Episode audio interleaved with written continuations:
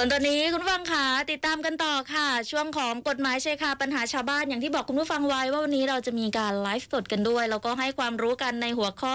เช่าซื้อนะคะ เช่าซื้อรถจักรยานยนต์รถยนต์ โดยสมาคมทนายความแห่งประเทศไทยติดตามกันนะคะ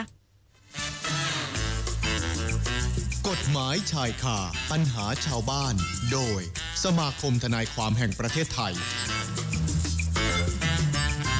กฎหมายชายคาปัญหาชาวบ้านโดยสมาคมทนายความแห่งประเทศไทยวันนี้ อยู่กับอาจารย์สมศักดิ์อจจิกุลกรรมการฝ่ายวิจัยพัฒนาสมาคมทนายความแห่งประเทศไทยนะคะ อาจารย์สมศักดิ์สวัสดีค่ะ ครับ สวัสดีคุณอนิกาครับ แล้วก็สวัสดีท่านผู้ฟังรายการกฎหมายชายคาประจำสัปดาห์นี้นะครับ ค่ะ แล้วก็เราไลฟ์สดกันด้วยผ่านทางแฟนเพจ FM 91 Traffic Pro และ Twitter at FM 91 Traffic Pro มี YouTube ด้วยอาจารย์ค่ะนะคะ ก็จะลิงก์ไปเพื่อให้ความรู้ที่อาจารย์จะแนะนำกันวันนี้ในหัวข้อของเช่าซื้อนะคะ สวัสดีทุกท่านเลยที่ติดตามอยู่นะคะ สวัสดีอาจารย์ด้วยค่ะ ครับครับ เราเริ่มต้นกันเลยอาจารย์ค่ะอาจารย์บอกว่าเรื่องของเช่าซื้อที่นำมาวันนี้ ก็คือเหมือนว่าเวลาออกไปข้างนอกใช่ไหมคะอาจารย์ไปให้ความรู้ข้างนอกเนี่ย อันนี้จะเป็นอันดับสองของความรู้ที่หลาย ๆ คนต้องการเลยใช่ไหมคะอาจารย์ ครับ คืออย่างนี้เดียวนิดหนึ่งครับ ก็คือถ้าจะบอกว่าอันดับสองก็คงน่าจะได้ หรือว่า ค่ะ จะจะพูดว่าอยู่ในลำดับหนึ่งในห้าเนี่ย หนึ่ง ก็ ใน ได้ ห้าค่ะ หนึ่งในห้าก็ได้ เนื่องจากว่าอย่างนี้ครับ คือในเรื่องของการทำธุรกรรมต่างๆเนี่ยต้องเรียนนิดหนึ่งครับว่าเหมือนเหมือนอย่างเช่นคราวที่แล้วในเรื่องของการกู้ยืมเงิน ค่ะ ก็ก็ต้องขออนุญาตว่าการทำธุรกรรมเกี่ยวกับการเงินเนี่ยเราต้องเข้าใจก่อนนะว่า คนบางคนเนี่ย หรือแม้กระทั่งผมบางทีเนี่ย เราอาจจะไม่มีเงินสดในขนาดนั้น ค่ะ เราก็ต้องมาทำธุรกรรมเรื่องของการกู้ยืมนะครับ แล้วก็ถ้าต่อมาเราจะซื้อรถอย่างเงี้ย ถ้าเราไม่มีเงินจะซื้อเงินสดก็เป็นการเช่าซื้อ ค่ะอาจารย์ ซึ่งการเช่าซื้อเนี่ยก็เรียนนิดนึงครับว่าปัจจุบันเนี่ยกฎหมายก็มีอ่าสำนักงานคณะกรรมการคุ้มครองผู้บริโภคเนี่ยนะครับเอ่อเขาเองก็ได้มีการออกประกาศของคณะกรรมการคุ้มครองผู้บริโภคว่าด้วยให้ธุรกิจ ให้เช่าซื้อรถยนต์ และรถจักรยานยนต์เนี่ยเป็นธุรกิจที่ควบคุมสัญญา ค่ะ เหตุผลที่ออกอย่างนี้เนื่องจากว่าเอ่อตามประมวลกฎหมายแพ่งพาณิชย์จะมีเรื่องของการเช่าซื้อเหมือนกัน ค่ะอาจารย์ แต่ว่าธุรกรรมที่คนเนี่ยอ่าคุณอนิกาสังเกตดูนะตอนนี้รถจักรยานยนต์เนี่ยเห็นไหม ค่ะ เอ่อธุรกรรมเรื่องเกี่ยวกับการเช่าซื้อรถยนต์ก็เยอะเลยนะครับ ดังนั้นสคบก็เลยออกกฎหมายตัวเนี้ยเฉพาะควบคุมก่อนนะครับ ว่าเรียน ค่ะ จะพูดคือควบคุมเฉพาะรถยนต์กับรถจักรยานยนต์นะครับ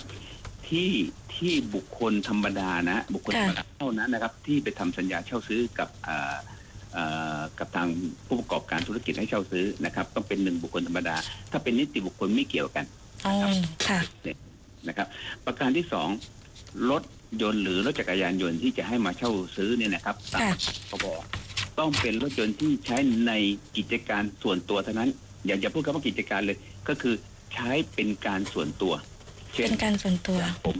อ่ะส่วนตัว แต่ถ้าไปใช้ในกิจการอย่างอื่น เพื่อการค้าเพื่อ ค่ะ การขนส่งอย่างนี้ไม่ได้ไม่เข้ากันนะครับ ค่ะ อ่าอันนี้ก็ต้องเรียนก่อนว่าอ่าหลักของกฎหมายเป็นอย่างนี้นะครับ แล้วก็เรื่องเช่าซื้อนะครับ ผมเรียนนิดหนะครับว่า ค่ะ ปัจจุบันเนี้ยปัจจุบันเนี้ยถ้าท่านเวลาไปทำสัญญาเช่าซื้อกับทาง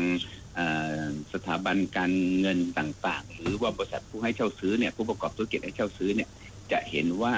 สัญญาที่ออกมาเนี่ยจะเป็นสัญญาที่ถูกควบคุมโดยสคบ ค่ะอาจารย์ แล้วช่วงหลังเนี่ยเวลาไปดูสัญญาเนี่ยจะง่ายขึ้นดูแลวง่ายขึ้นเลยว่า ถ้ารถยนต์คันนี้ซื้อเงินสดเท่าไหร่ ค่ะ จองเท่าไหร่ ดาวเท่าไหร่ แล้วก็เอ่อมีการผ่อนชำระ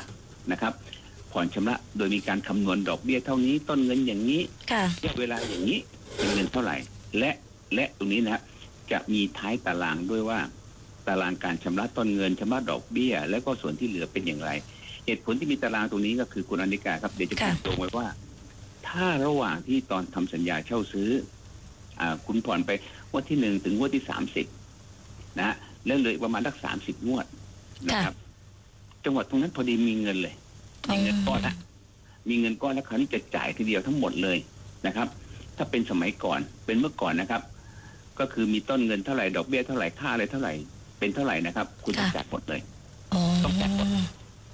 แต่ช่วงหลังเนี่ยนะก็ออกมาว่าเพื่อเพื่ออะไรครับ เมื่อผู้บริโภคจ่ายทั้งหมดเลย ต้นเงินก็คงค้ายเขาให้ทางให้ทางผู้ประกอบการได้รับไว้ ส่วนดอกเบี้ยเนี่ยแหละ ดอกเบี้ยเหลือเท่าไหร่ เช่นดอกเบี้ยเหลือสามสิบงวด ค่ะ ก็ให้ลดดอกเบี้ยเฉพาะในส่วนดอกเบี้ยเนี่ยให้ห้าสิบเปอร์เซ็นเลยก็คือเหลือแค่สิบห้างวด อ๋อ นะฮะนี่นี่นี่คือข้อดีของสัญญาเอ่อเช่าซื้อกับ ค่ะ ประกอบใหม่นะครับเป็นอย่างนี้นะครับ ประการที่หนึ่งประการถัดมานะครับที่จะเป็นเอ่อเป็นสาระสำคัญก็คือในเรื่องของการเช่าซื้อเนี่ยเพื่อต้องเรียนนิดหนึงครับว่า ถ้าตามประมวลกฎหมายแพ่งพาณิชย์ในการเช่าซื้อก็คือต้องปิดนัดสองงวด ค่ะ อ่ะสองงวดติดต่อกันถือว่าผิดนัดเลย แต่ว่าตามประกาศของคุ้มครองผู้บริโภคเนี่ยนะครับ ก็มีการกำหนดว่าในกรณีการทำสัญญาเช่าซื้อเนี่ยนะครับ ถ้าหากว่าลูกหนี้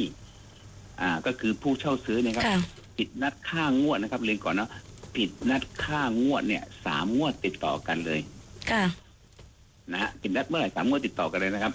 ผู้ประกอบการจะต้องมีหนังสือแจ้งให้กับผู้เจ้าซื้อเนี่ยทราบเพื่อให้ชำระเงินค้างค่างวดเนี่ยสามงวดเนี่ยนะครับ ค่ะ ให้ชำระภายในสามสิบวัน อันนี้คือสาระสำคัญเลย สามสิบวัน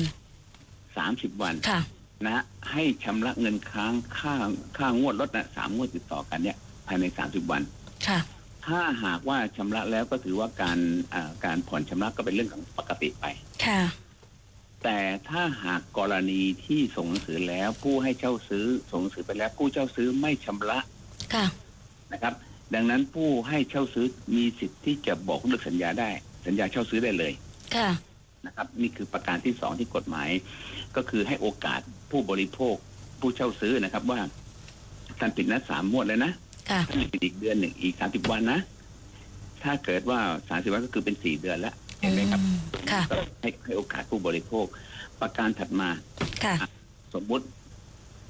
สมมติว่าเมื่อสิ้นสุดสัญญาแล้วบอกเลิกสัญญาแล้วนะครับคราวเนี้ยเมื่อก่อนเนี้ยกฎหมายตัวเนี้ยมันไม่ไม่มี แต่ตอนนี้เริ่มมีออกมาใหม่ก็คือหนึ่งก็คือพูดง่ายๆว่า เมื่อทางผู้ให้เช่าซื้อเข้ายึดครองนะครับ กับเข้าครอบครองรถได้แล้วเนะครับ ก่อนนำรถคันเนี้ยไปขายด้วยวิธีการวิธีการนั้นก็คือหนึ่งประมูลกับสองขายต่อตลา ก็ ด ตลาดค่ะ อ่ามิติประมูลขายท่อตลาดสองสองสองอย่างนี้นะครับ ก่อนขายเนี่ยนะครับ ผู้ให้เช่าซื้อต้องแจ้งให้ผู้เช่าซื้อทราบว่า ผู้เช่าซื้อจะซื้อรถคันนี้หรือไม่ภายในเจ็ดวัน ค่ะ นะฮะอันนี้คือเปิดเปิดช่องให้กับผู้เช่าซื้ออีกอีกประการที่หนึ่ง ค่ะ ก็คือจะซื้อไหมภายในเจ็ดวัน ถ้าซื้อคือซื้อทั้งก้อนนะนะซื้อซื้อจับชำระเงินก้อนเดียวเลย มาซื้อตรงเนี้ย ใช้เงินก้อนนะคะอาจารย์ไม่มีการผ่อนกันแล้วนะคะ ตอนนี้ไม่ผ่อนแล้วตอน ค่ะ นี้ไม่ผ่อนแล้ว แต่ถ้าจะผ่อนนั้นก็ไปไอ้นั้นคงคงไม่ผ่อนแล้วคราวนี้เป็นก้อน ค่ะ เดียว เป็นเงินก้อนนะคะ ถ้าหลังจากนี้เป็นเรื่องของการประมูลแล้วก็การขายทอดตลาดต้องเป็นเงินก้อนนะคะ ครับคราวนี้คราวนี้ชำระเป็นก้อนละ แต่ส่วนของดอกเบี้ยที่เหลือ ก็อย่างที่ว่าก็คือยังไม่ห้าสิบเปอร์เซ็นเหมือนกันนะครับ ค่ะ ประการที่หนึ่งถ้าผู้ผู้เช่าซื้อไม่เอานะครับ ผู้ให้เช่าซื้อเนี่ยต้องมีหนังสือถึงผู้ค้ำอีก ค่ะ ว่าผู้ค้ำครับ ผู้เช่าซื้อไม่เอา นะคราวนี้ผู้ให้เช่าซื้อต้องมีหนังสือแจ้งผู้ค้ำภายในสิบสี่วัน หลังจากที่สิ้นสุดเมื่อกี้แล้ว ว่าผู้ค้ำประกันจะเอาหรือไม่ ค่ะ ถ้าผู้ค้ำประเอาผู้ค้ำประกันจะเอาก็เงื่อนไขตามอย่างที่ว่าเหมือนเมื่อกี้ข้างต้นคือชำระทั้งก้อน แล้วก็ ค่ะ มีส่วนลด 50เปอร์เซ็นเหมือนกัน เหตุผลที่ให้อย่างนี้คุณอนิกาอย่าลืมนะครับ ท่านท่านผู้ฟังอย่าลืมนะครับ ว่า ค่ะ เวลาท่านไปค้ำประกันรถยนต์ค้ำประกันรถจักรยานยนต์หรือค้ำประกันอะไรก็แล้วแต่ผมถามว่าผู้ค้ำเนี่ยไม่ได้ใช้ประโยชน์อะไรเลยนะ ค่ะ มีหน้าที่ก็คือเมื่อผู้เช่าซื้อ ไม่ชำระผู้ค้ำก็ต้อง จ่ายเอง ไล่เบี้ยถูก ค่ะ จ่ายเมื่อจ่ายเสร็จแล้วถึงไปไล่เบี้ยกับผู้เช่าซื้อนี่คือตามกฎหมาย ค่ะ นะครับแต่เรื่องเช่าซื้อเรื่องเช่าซื้อรถยนต์รถจักรยานยนต์เนี่ยคือให้โอกาสผู้ค้ำประกันด้วย ค่ะ นะครับ ตรงนี้กฎหมายก็เปิดช่องไว้ อืม ส่วนหนึ่งนะครับอ่ะต่อมานะครับ ค่ะ ต่อมาถ้าเกิดว่าประกันให้ผู้เช่าซื้อแล้วไม่เอาผู้ค้ำแล้วก็ไม่เอา คราวนี้ก่อนขายทอดตลาดอีกมาขั้นตอนที่สาม ค่ะ ผู้ให้เช่าซื้อคือไฟแนนซ์เนี่ยต้องมีหนังสือแจ้งให้ผู้เช่าซื้อและผู้ค้ำทราบว่ารถยนต์คันเนี้ยจะนำออกขายทอดตลาด ค่ะ เท่าไหรที่ไหนเวลาอะไร แจ้งให้เขาทราบด้วย ค่ะ เพื่อให้โอกาสเขาเข้าไปประมูลให้เขามีโอกาสเข้าไปประมูลราคาได้ ตรงนี้นะครับ ค่ะ นี่นี่คือเงื่อนไขของการทำสัญญาเช่าซื้อที่ที่ที่เรียนคุณออนิกาว่า อยากให้ท่านผู้ฟังรายการเอ่อกฎหมายชายคาเนี่ยได้รับทราบว่า ค่ะ กฎหมายเช่าซื้อเหล่าเนี้ยถามว่าถามว่าเอ่อผู้มีผู้ทำสัญญาเช่าซื้อเยอะไหมครับเยอะจริงๆ ค่ะอา เยอะจามากรย์ ดังนั้นอยากให้รู้ว่าต่อไปเนี่ยขั้นตอนกระบวนการต่างๆ ของการเช่าซื้อเนี่ย เมื่อเมื่อท่านผิดสัญญา หรือผิดนัดค่าผิดนัดชำระหนี้ค่างวดแต่ละงวดเนี่ยท่านต้องมีขั้นตอนเป็นยังไงเป็นอย่างไร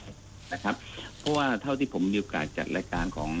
เอ่อสวพ91เนี่ยรายการกฎ ค่ะ หมายรายการปัญหาชาวบ้านเรื่องของคดีเช่าซื้อเนี่ยผมก็เรียนตรงๆว่าเป็นเป็นเรื่องที่มีการสอบถามเข้ามาบ่อยบ่อยเช่น บ่อย ใช่ค่ะ บ่อยเช่นกันครับ ค่ะ วันนี้ก็มีคำถามเหมือนกันค่ะอาจารย์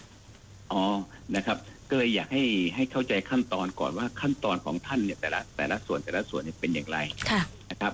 แล้วกรณีที่สมมุตินะฮะสมมุติว่าเขายึดรถของท่านเรียบร้อยหมดแล้ว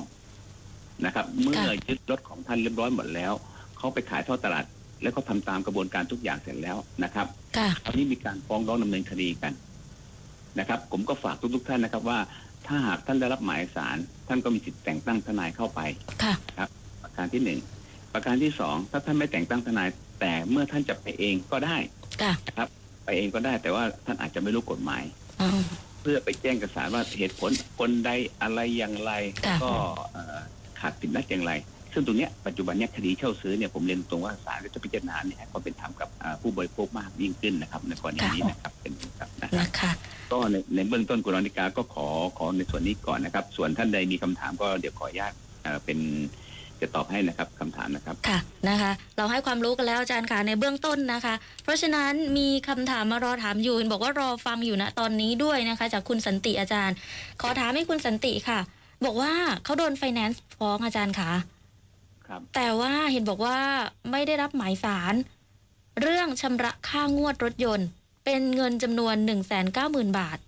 เห็นบอกว่าลดให้ได้เหลือ 1 7 0 0 0 0 บาท แต่บอกว่าต้องจ่ายจำนวนเต็มเท่านั้นไม่สามารถเจราจาได้แล้ว กรณีนี้เนี่ยพอจะมีทางออกอื่นอีกไหมอาจารย์ เพราะว่าคุณสันติบอกไม่มีเงินเต็มจำนวนมาจ่ายแน่ ๆ ค่ะ ก็เลยขอคำแนะนำมาค่ะอาจารย์ คือคือเรียนนิดหนึ่งตอนนี้ถูกฟ้องศาลเลยใช่ไหมครับใน ค่ะ โดนฟ้องแล้วแต่ว่ายืนยันว่าไม่ได้รับหมายสารค่ะ อ่ะผมถามนิดหนึ่งหนึ่งนะครับ ถามคุณสันติว่าเมื่อถูกฟ้องศาลแล้ว ตอนเนี้ยไม่ได้รับหมายศาลถามว่าทะเบียนบ้านของคุณสันติเนี่ยนะครับ ค่ะ กับที่อยู่ปัจจุบันเนี่ยที่เดียวกันหรือไม่ประเด็นที่หนึ่งเพราะ ค่ะ ผมเชื่ออย่างนี้ครับ คือคดีคุ้มครองผู้บริโภคคดีเช่าซื้อเหล่าเนี้ยต้องถือว่าเป็นคดีคุ้มครองผู้บริโภค ต้องฟ้องภูมิลำเนาของของของตัวคุณสันติ ค่ะ ผมเลยไม่ทราบว่าคุณสันติเนี่ยตอนเนี้ยอยู่ที่เดียวกับตามทะเบียนบ้านหรือไม่ประการที่หนึ่ง ค่ะ ประการถัดมานะครับ ประการถัดมา ถ้าคุณสันติไม่ได้รับหมายสารนะครับ และคุณสันติอยู่อีกแห่งหนึ่ง คุณสันติอาจจะไปร้องยื่นคำร้องขอ ขอพิจารณาคดีใหม่โดยอ้างเหตุว่าไม่ได้จงใจขัดนัดยื่นคำให้การ เพราะเนื่องจากว่าคุณสันตินะครับ มาทำงาน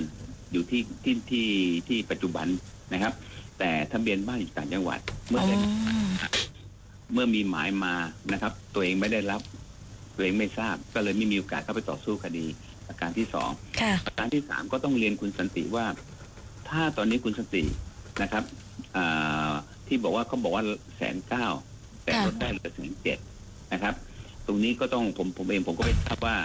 อาตอนที่ทางไฟแนนซ์เขาฟ้องเนี่ยเขาฟ้องในส่วนไหนบ้าง ค่ะ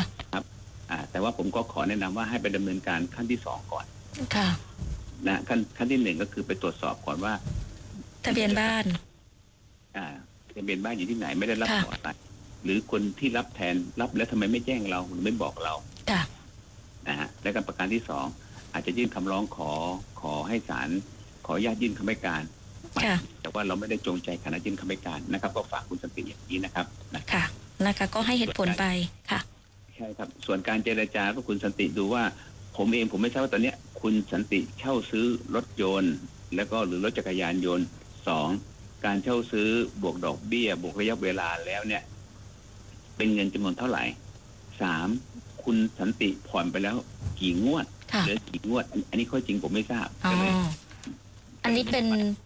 เป็นรถยนต์ค่ะอาจารย์ แต่ไม่ได้บอกว่าผ่อนไปกี่งวด ครับ แล้วก็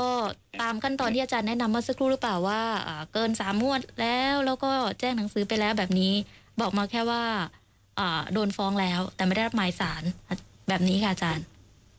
ไม่โดนโดนฟ้องแล้วนี่คือเป็นหนังสือบอกกล่าวทวงถาม หรือเป็นหมายสาร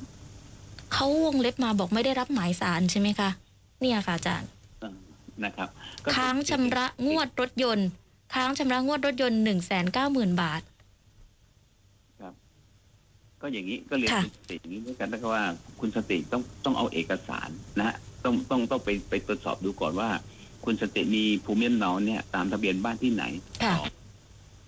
ที่บ้านที่ที่ที่คุณสติมีชื่ออยู่เนี่ยนะครับ มีใครไปมีใครรับหมาย รับหมายเสร็จแล้วไม่แจ้งให้เราทราบยังไง ค่ะ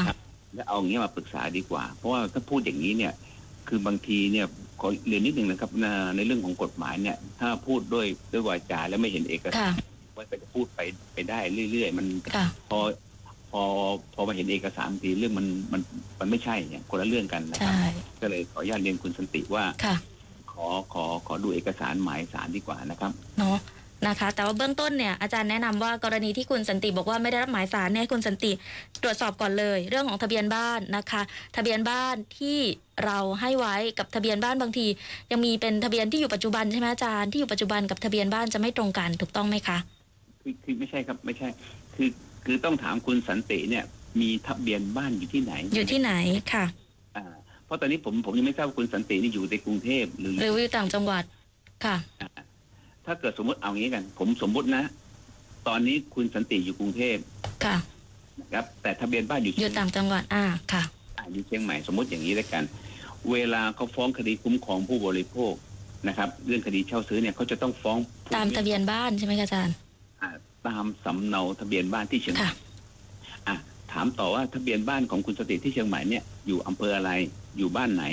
ค่ะ แล้วบ้านนั้นน่ะใครเป็นคนได้รับหมายไปไหม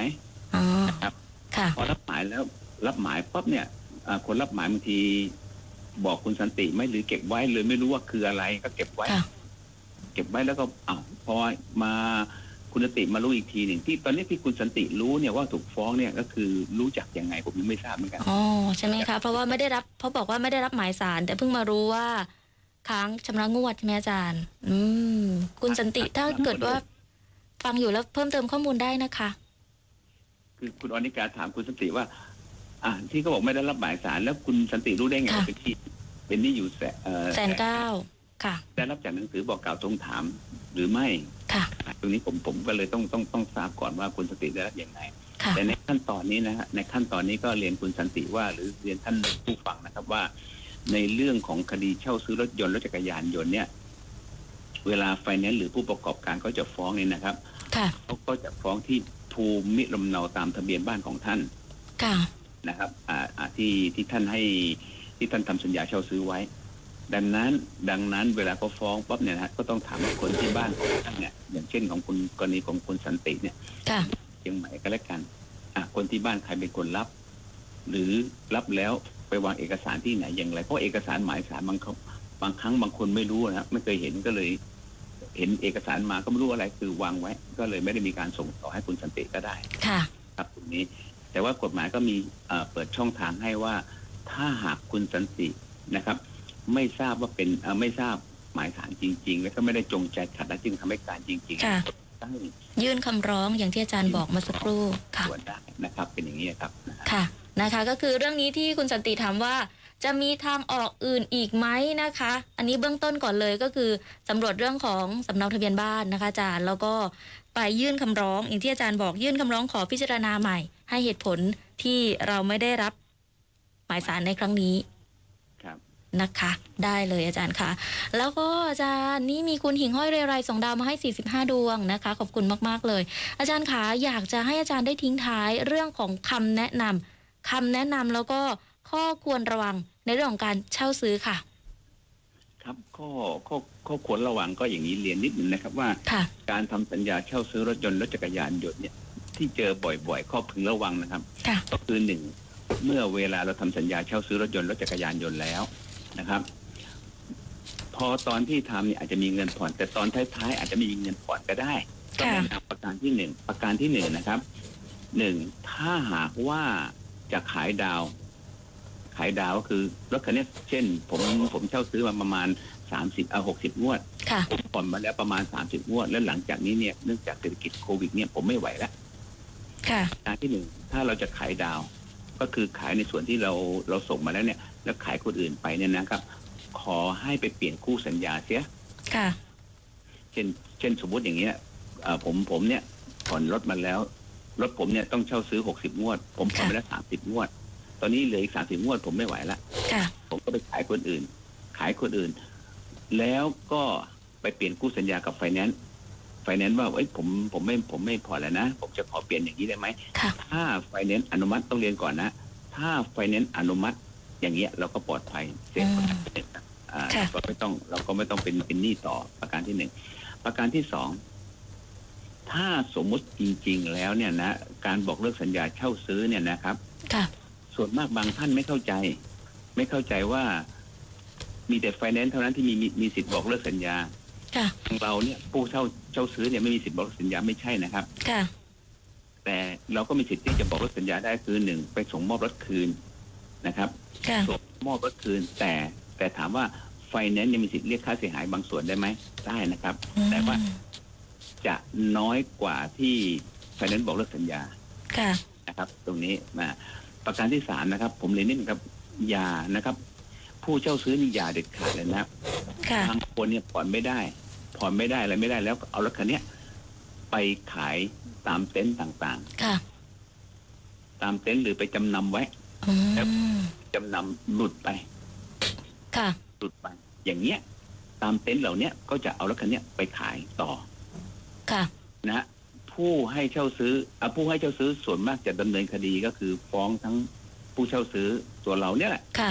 ว่ายักยอกทรัพย์และก็ดีไม่ดี เราก็ต้องไปว่าดำเนินคดีกับผู้จำนำอีกว่า ค่ะ เขาก็ยักยอกทรัพย์ ตรงนี้ก็คือข้อพึงระวังนะครับ ว่า อืม ถ้าท่านไปทำอย่างนั้น ท่านเองต้องผิดอาญาด้วยในข้อหา ค่ะ ยักยอกทรัพย์ ค่ะ นะฮะนี่อันอันนี้คือขั้นตอนเออที่ที่สามขั้นตอนที่สี่นะครับ ฝากเลยนะครับ ว่า ค่ะ ถ้าเวลาถูกฟ้องคดีเช่าซื้อนะครับ ผมเรียนนิดนึงครับว่าถ้าท่านสู้ไปสู้คดีต่าง ๆ เหล่าเนี้ย ค่ะ แล้วเหตุผลศาลดีๆนะครับศาลอาจจะลดค่าขาดประโยชน์นะครับ อืม ซึ่งเหล่าเนี้ยได้เยอะเลยนะครับ ขอให้ท่านแต่งตั้งทนายเข้าไปสู้คดีก็ได้นะ ค่ะ เพื่อเพื่อทนายจะได้นำพยานหลักฐานพยานเอกสาร เหล่าเนี้ยชี้ให้ศาลฟังว่ากรณีเนี้ยเอ่อบริษัทผู้ให้เช่าซื้อเนี่ยขาดประโยชน์ไม่มากถึงขนาดที่เขาฟ้องมานะครับ ค่ะ อืมนะคะเพราะฉะนั้นมีทางออกนะ คุณผู้ฟังนะคะ อาจารย์ค่ะมีทางออกในเรื่องของการเช่าซื้อถ้าเกิดว่าเราผ่อนไม่ไหวหรือยังไงเนี่ยอาจารย์แนะนำให้แล้วนะคะ สามารถดูย้อนหลังได้ด้วย วันนี้ขอบพระคุณอาจารย์มากๆเลยนะคะ ได้ครับ ขอบคุณมากครับ สวัสดีครับ ขอบพระคุณมากๆค่ะ อาจารย์สมศักดิ์อจจิกุลกรรมการฝ่ายวิจัยพัฒนาสมาคมธนาความแห่งประเทศไทยคุณผู้ฟังค่ะวันนี้ให้ความรู้ในเรื่องของเช่าซื้อรถจักรยานยนต์และรถยนต์นะคะ คุณผู้ฟังติดตามดูได้นะ แล้วก็เนี่ยแหละมีทางออกนะคะ ถ้าเกิดว่าไม่ไหวยังไงเนี่ยอาจารย์ให้ข้อควรระวังไว้แล้วด้วยสำหรับเรื่องของการเช่าซื้อนะคะไว้ติดตามกันได้ใหม่วันอาทิตย์หน้า วันนี้ขอบพระคุณทุกท่านสำหรับทุกการติดตามนะคะ ในช่องทางไลฟ์สดของเราด้วย ทั้งแฟนเพจ Twitter และ YouTube นะคะ ขอบคุณมากๆค่ะ